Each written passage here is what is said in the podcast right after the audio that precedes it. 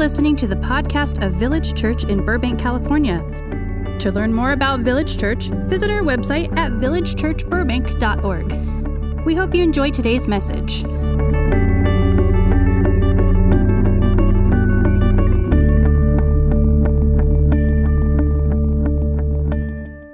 All right, we are continuing our series that we've been in in the Sermon on the Mount. Uh, just going by, uh, going through the sermon verse by verse, passage by passage, nothing fancy. We just dig into the scriptures and see how the Holy Spirit might want to apply it to our lives. And so the passage we're going to look at in just a moment has to do with reconciliation.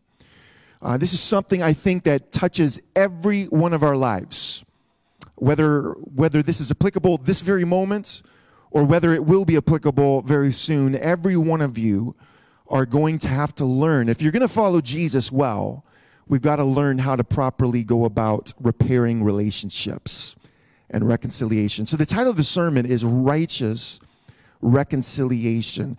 It's going to be a little bit different uh, this morning. What's going to happen is for the first few minutes, I'm going to give some background to this topic. We'll, we'll just kind of zoom out, get a broad view. And then after a few minutes of that, I'm going to sit down. And our pastoral counselor, Kim Dodd, is going to come and share on this issue of reconciliation out of this passage. I don't know if you know, uh, but Kim Dodd is incredibly gifted and talented. And every Monday night, she leads our um, recovery classes, emotional health recovery classes. No matter what we call it, here's what it is it's Discipleship 101. And every one of us can benefit from those classes on Monday nights. I've, I've sat in on some of them, and boy, it's just basic discipleship. And so, uh, but Kim, starting tomorrow and the next three Mondays, she's going to be leading us in a deeper dive on this issue of reconciliation.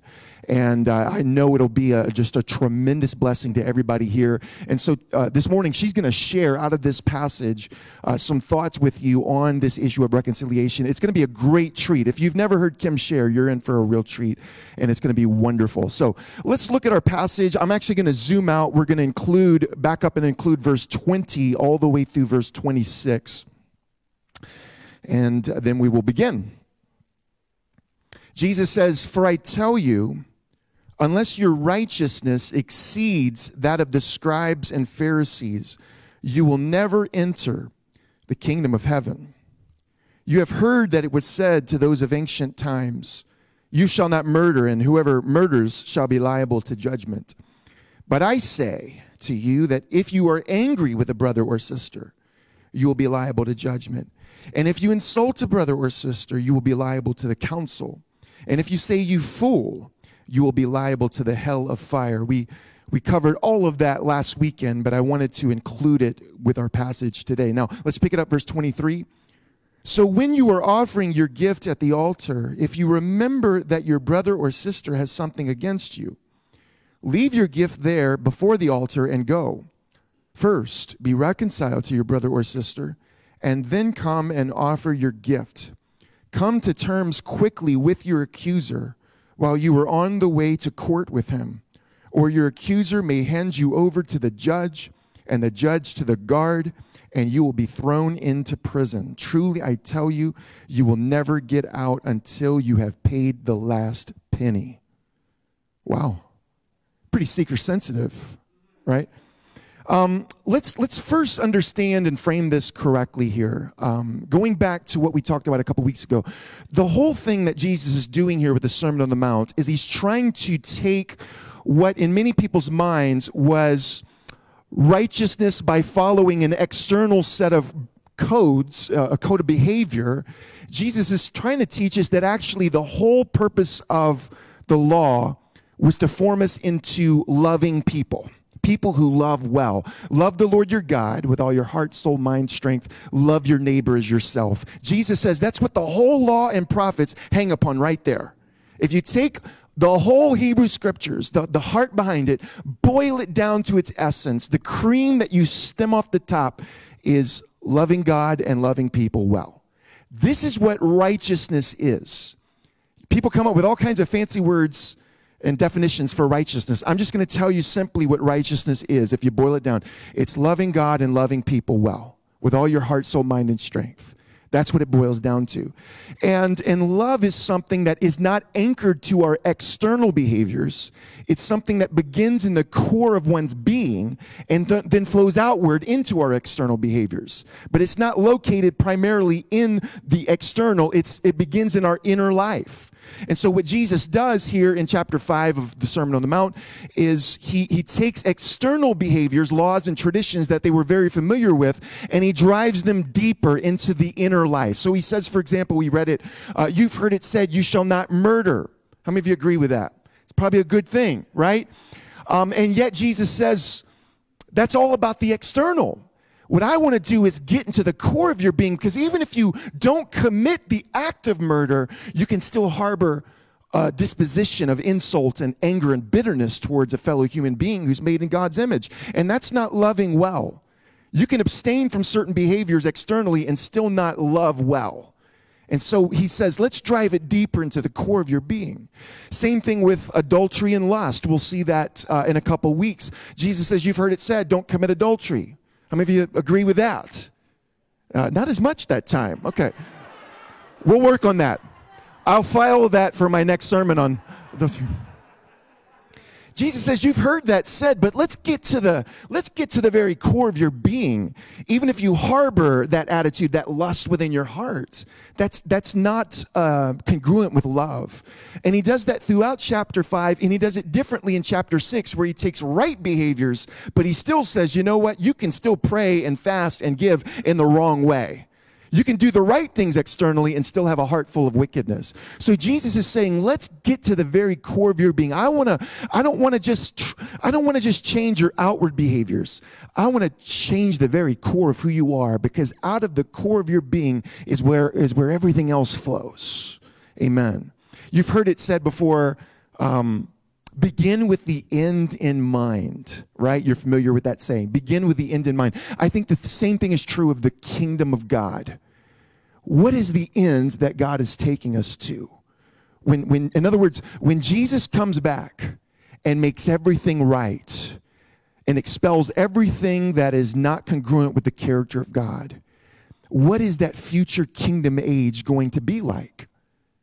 Well, there's a lot about that we don't know, we don't understand, but there are some things we probably can say pretty authoritatively that in that future kingdom, when it's all completely fulfilled, there's not going to be any hatred. There's not going to be any ongoing anger and bitterness and resentment. There's not going to be any strife and malice and slander. There's not going to be any racism or any other form of prejudice. There's not going to be any of that stuff. So, right now, as kingdom people who belong to God's kingdom now, people who already belong to that age to come. Right now, we're, we're to be purging those things from our lives and cultivating the right things in our lives. Amen?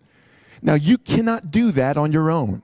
You cannot do that with your own willpower. We need the transforming, redeeming, empowering presence of the Holy Spirit to propel us towards that future reality. But as we do that, as we cooperate with the Holy Spirit through the formational practices of things like prayer and worship and giving and, and all these types of things, as that happens, that's when the world sits up and takes notice and says, Look at these people. Look at Village Church. Look at the way they live and do life.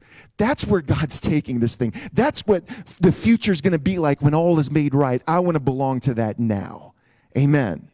And so much of that has to do with how we do reconciliation, how we repair broken relationships. So, once again, let's look at that passage. I want to share just a couple quick things, and then I'll get to, I'll, I'll invite Kim to the platform, who everybody's really waiting to hear speak. Get off the platform, Ryan.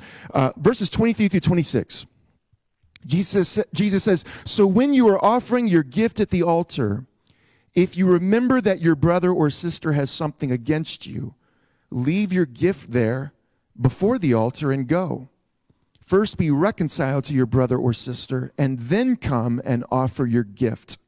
Then he gives another example. He says, Come to terms quickly with your accuser while you're on the way to court with him, or your accuser may hand you over to the judge, and the judge to the guard, and you will be thrown into prison. Truly, I tell you, you will never get out until you have paid the last penny. So he gives us two little examples here. He says, we'll, we'll look at the second one first. He says, if you have a legal adversary, if, you've got a legal claim against someone, he says, don't humiliate yourselves by going straight to the courts which are just going to give you a false sense of reconciliation. He says, no, go to that person and under the power of the Holy Spirit, and, and, and, as much as it's possible on your end, make things right. Be reconciled with that person under God's authority, under the throne of Jesus, and thereby you become a foretaste of that coming kingdom.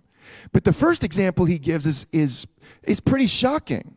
He says, he says to these Galilean Jews, you know, when he gives this sermon, he's talking to Galileans up north in Israel. And he's saying, let's say you're headed down south towards Jerusalem and you're traveling to Jerusalem. This, was, this would be a several day journey. It's like 100 miles. And you're on your way to Jerusalem because you want to offer a gift at the altar.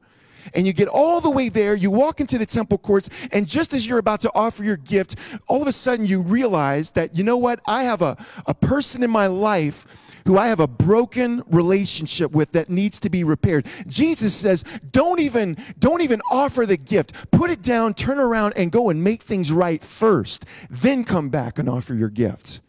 That's pretty extreme. That's pretty inconvenient.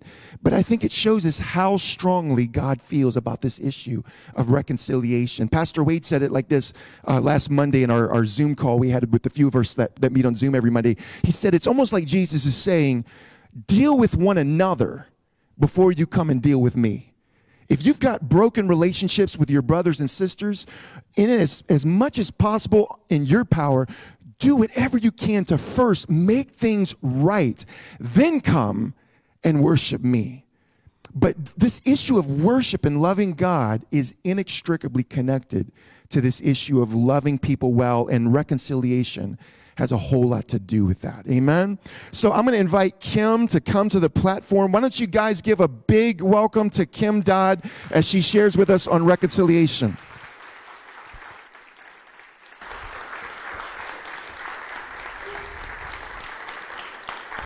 Thank you guys so much. Thank you, Pastor Ryan, for your incredible, kind words. I am really excited to be here with each one of you this morning and to be able to talk about this very difficult and important topic. Oftentimes, we just don't even talk about the hard stuff you know, we, we kind of put it off to the side and you say, well, you know, we're going to deal with it later, but then later never comes. And then we're kind of sitting there, and we're not sure how are we going to actually move in and through this stuff. And so when we hear passages like this in Matthew, we're like, this is great, but now what do I do with it? How do I move through this? And what we all need to first realize is that we are all in relationships that truly do need repair. We are all in relationships that need repair. At some point, at some time in our life, we will not be immune from it. We will each need to know how do I walk through this? How do I maneuver through this? And it could be with people that we love, and it could be with people that we're not even sure we like at that moment. But the reality is, we have to go through this. Maybe right now you're sitting there and you're saying, you know, I have a friend who has been ignoring me, or I have a parent who's been unloving. Or maybe you have a coworker who has totally stolen your idea out of their ambition and has now made you look like, look like the fool in front of your boss. Wherever that's at, wherever, whatever context it's in, there's a need for repair. In fact, we know that how we resolve these ruptures in our relationship is truly at the heart of this passage. Repair is one of the key core factors of any good relationship. Often people think that good relationships are ones that avoid conflict, that don't have disagreements, that they are just able to just simply get along. But the reality is they're actually not dealing with the stuff that's deeper and underneath.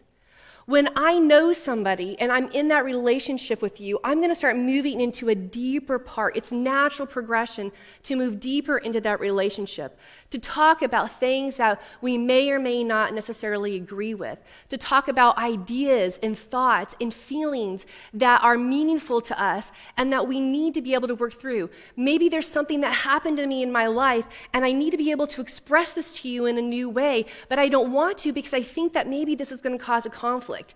That's not reconciliation, and that's definitely not peace. And so when we hold back and we keep ourselves from moving into that uncomfortable place, from moving into that scary and awkward situation, we're actually robbing our relationships of the opportunity to not only go deeper, but to grow stronger. And in order to be able to do that, we need to know how do I repair? How do I repair this hurt? How do I repair this wound? Reconciliation is truly at the heart of this passage in Matthew 5 23 through 26. But before I can truly get to how, how do I accomplish this? How do I accomplish what Jesus has called me to? How do I reconcile when there's been such pain and when the pain has been consuming and overwhelming? I first need to ask myself the question Am I willing to see this person differently than I do right now? Am I willing to have an experience with this person that is different than I am right now in the middle of my pain? That's a hard question. And to be honest, I don't like asking myself that question. it's just uncomfortable because it means that I'm going to have to be willing to do something and to go into a place that maybe I didn't think I was prepared or ready for. In Matthew 6, 14 through 15, we're truly going to see how the Lord not only instructs us to move into this process, but where he calls us to begin. For if you forgive other people when they sin against you, your heavenly Father will also forgive you. But if you do not forgive others of their sins, your Father will not forgive your sin. The Lord tells us that we need to walk into this process of forgiveness. He's not saying to walk towards it, He's not saying to walk around it. He's saying, I want you to fully embrace and walk into this process of forgiveness. In therapy, this sentence is equivalent to what we call an if then statement. If I yell at my parents, then I will probably get into more trouble. If I show up on time or early for work, then I will be seen as reliable. The key to the if then sentence is the result of the action that we take. So, to clarify, what this passage is saying is if I forgive others, then the Lord will forgive me. What an incredible promise the Lord has given us right there. Just if we stopped right there, what an incredible promise we have. If I forgive others, He's going to forgive me. Because each of us know that all of us are in need of deep forgiveness in our own humanity and in our own lives. The clear instruction then is to take this promise and walk into forgiveness. Because when I walk into this process of forgiveness, this is what is going to lead me towards reconciliation. I cannot move towards reconciliation if I cannot first move through my own process and move into forgiveness. It's a clear path that we need to take. There's no shortcuts here. We need to be able to go step one and then into step two. If I am to walk into forgiveness, though, I have to realize that I'm making a clear and distinctive decision to learn to let go of the pain. Meaning, I'm going to truly be able to say, I do not want to hold on to this pain any longer. I want to let it go. I want to let it go. I want to be free. I want to be free of the sting. I want to be free of the scrapes. I want to be free of the suffering. And I want to be free of all this stuff that's attaching it to the wound that has been placed inside of me. Now, we realize that in forgiveness, this wound that's been placed in me is not something that is because of me, it's because something else has happened to me. So I'm not taking responsibility for the wound, I'm taking responsibility for what's going on inside of me because of that wound. And that's why I walk through this process of forgiveness. I'm saying, I want to heal. Dr. Dan Allender has spent much of his profession coming alongside pastors and teachers and churches and marriages and students, and he's counseled and walked through some of the most life's difficult examples, some of the most difficult things you can think of. He has spent his entire profession coming alongside and walking with them. The thing that is most amazing is when he wrote his book, book, Bold Love, he was able to truly give us some ideas and examples of what it means to really take one step at a time and move in to how do I love somebody who has hurt me so deeply. This quote is from his book. The motive that allows us to hope in forgiveness is the hope of reconciliation. Let me say that again. The motive that allows us to hope in forgiveness is the hope of reconciliation. Now, let's take a second and look back. The motive I have for the hope of forgiveness is to create a new relationship with the person who has wounded me. Hope, in and of itself, we know is a very dangerous thing. It is good then that we know that we can put our hope in Jesus. Matthew 5 23 through 26 lets us know that the Lord wants us to hope in forgiveness that will lead to something new, that'll lead to something greater than ourselves. See, reconciliation is truly restored peace of wholeness and hope of something that's been wounded and broken. It is not peace at all cost. It is not peace at the expense of continuing to be abused, to be put down, to be wounded. Reconciliation is not me allowing myself, for the sake of this so called relationship, to be in a place where I'm going to allow that hurt to continue over and over again. Reconciliation is restored peace and wholeness to something that's broken and wounded. So there's two key parts to reconciliation. If I'm really going to move into this, there's two key parts. The first one is me, the second one is you. I have to do my part and you have to do your part. Reconciliation cannot happen if both parties are not 100% engaged. That means I have to do me, you have to do you. And we've heard that saying a lot, especially I have with all my teenagers running around. You know, do you boo, right? Have you heard that? Yeah. Luke 7:47 says, "Therefore I tell you, her many sins have been forgiven, for she loved much." Her great love has shown this. But whoever has been forgiven little will love little. See, my ability to forgive much is directly connected to the amount of times I am willing to walk into that forgiveness process. Each time I walk into that process and I allow myself to experience that deep pain and hurt, and I walk through forgiveness, I will then have a greater propensity to walk into reconciliation. Matthew 5:44 says, "I'm telling you to love your enemies. Let them bring out the best in you, not the worst. When someone gives you a hard time, respond with the energies of prayer." Do you see the work that forgiveness is taking? It's something that's foundational. It requires a growth in me. This needs to take place in me, this growth, this engagement, 100%, before I'm ever going to be able to walk into what comes next, which is that hope of reconciliation. So we talked about my part, what I need to be working on, what, what God is doing in me. Now let's talk about reconciliation, what that means for you. Sometimes the you is actually me, right? Because I'm the one who, who created the hurt, who created the wound. And sometimes it's not. But either way, I have to be fully engaged in this. I cannot do the work on my own, meaning I work through forgiveness and it can't stop there if reconciliation is going to occur. We have to be able to engage both parts. The goal then is to mend and repair. And as I said earlier, we want to be able to soothe like aloe over a sunburn when it comes to repair. See, relationships and re- sorry, re- repairs to relationships like uh, aloe is to sunburn. Repairs to relationships like aloe is to a sunburn. And when I do this, I'm allowing this to smooth over that and create this coolness and sense of calm that was something that was burnt and hurt, hard and hurt.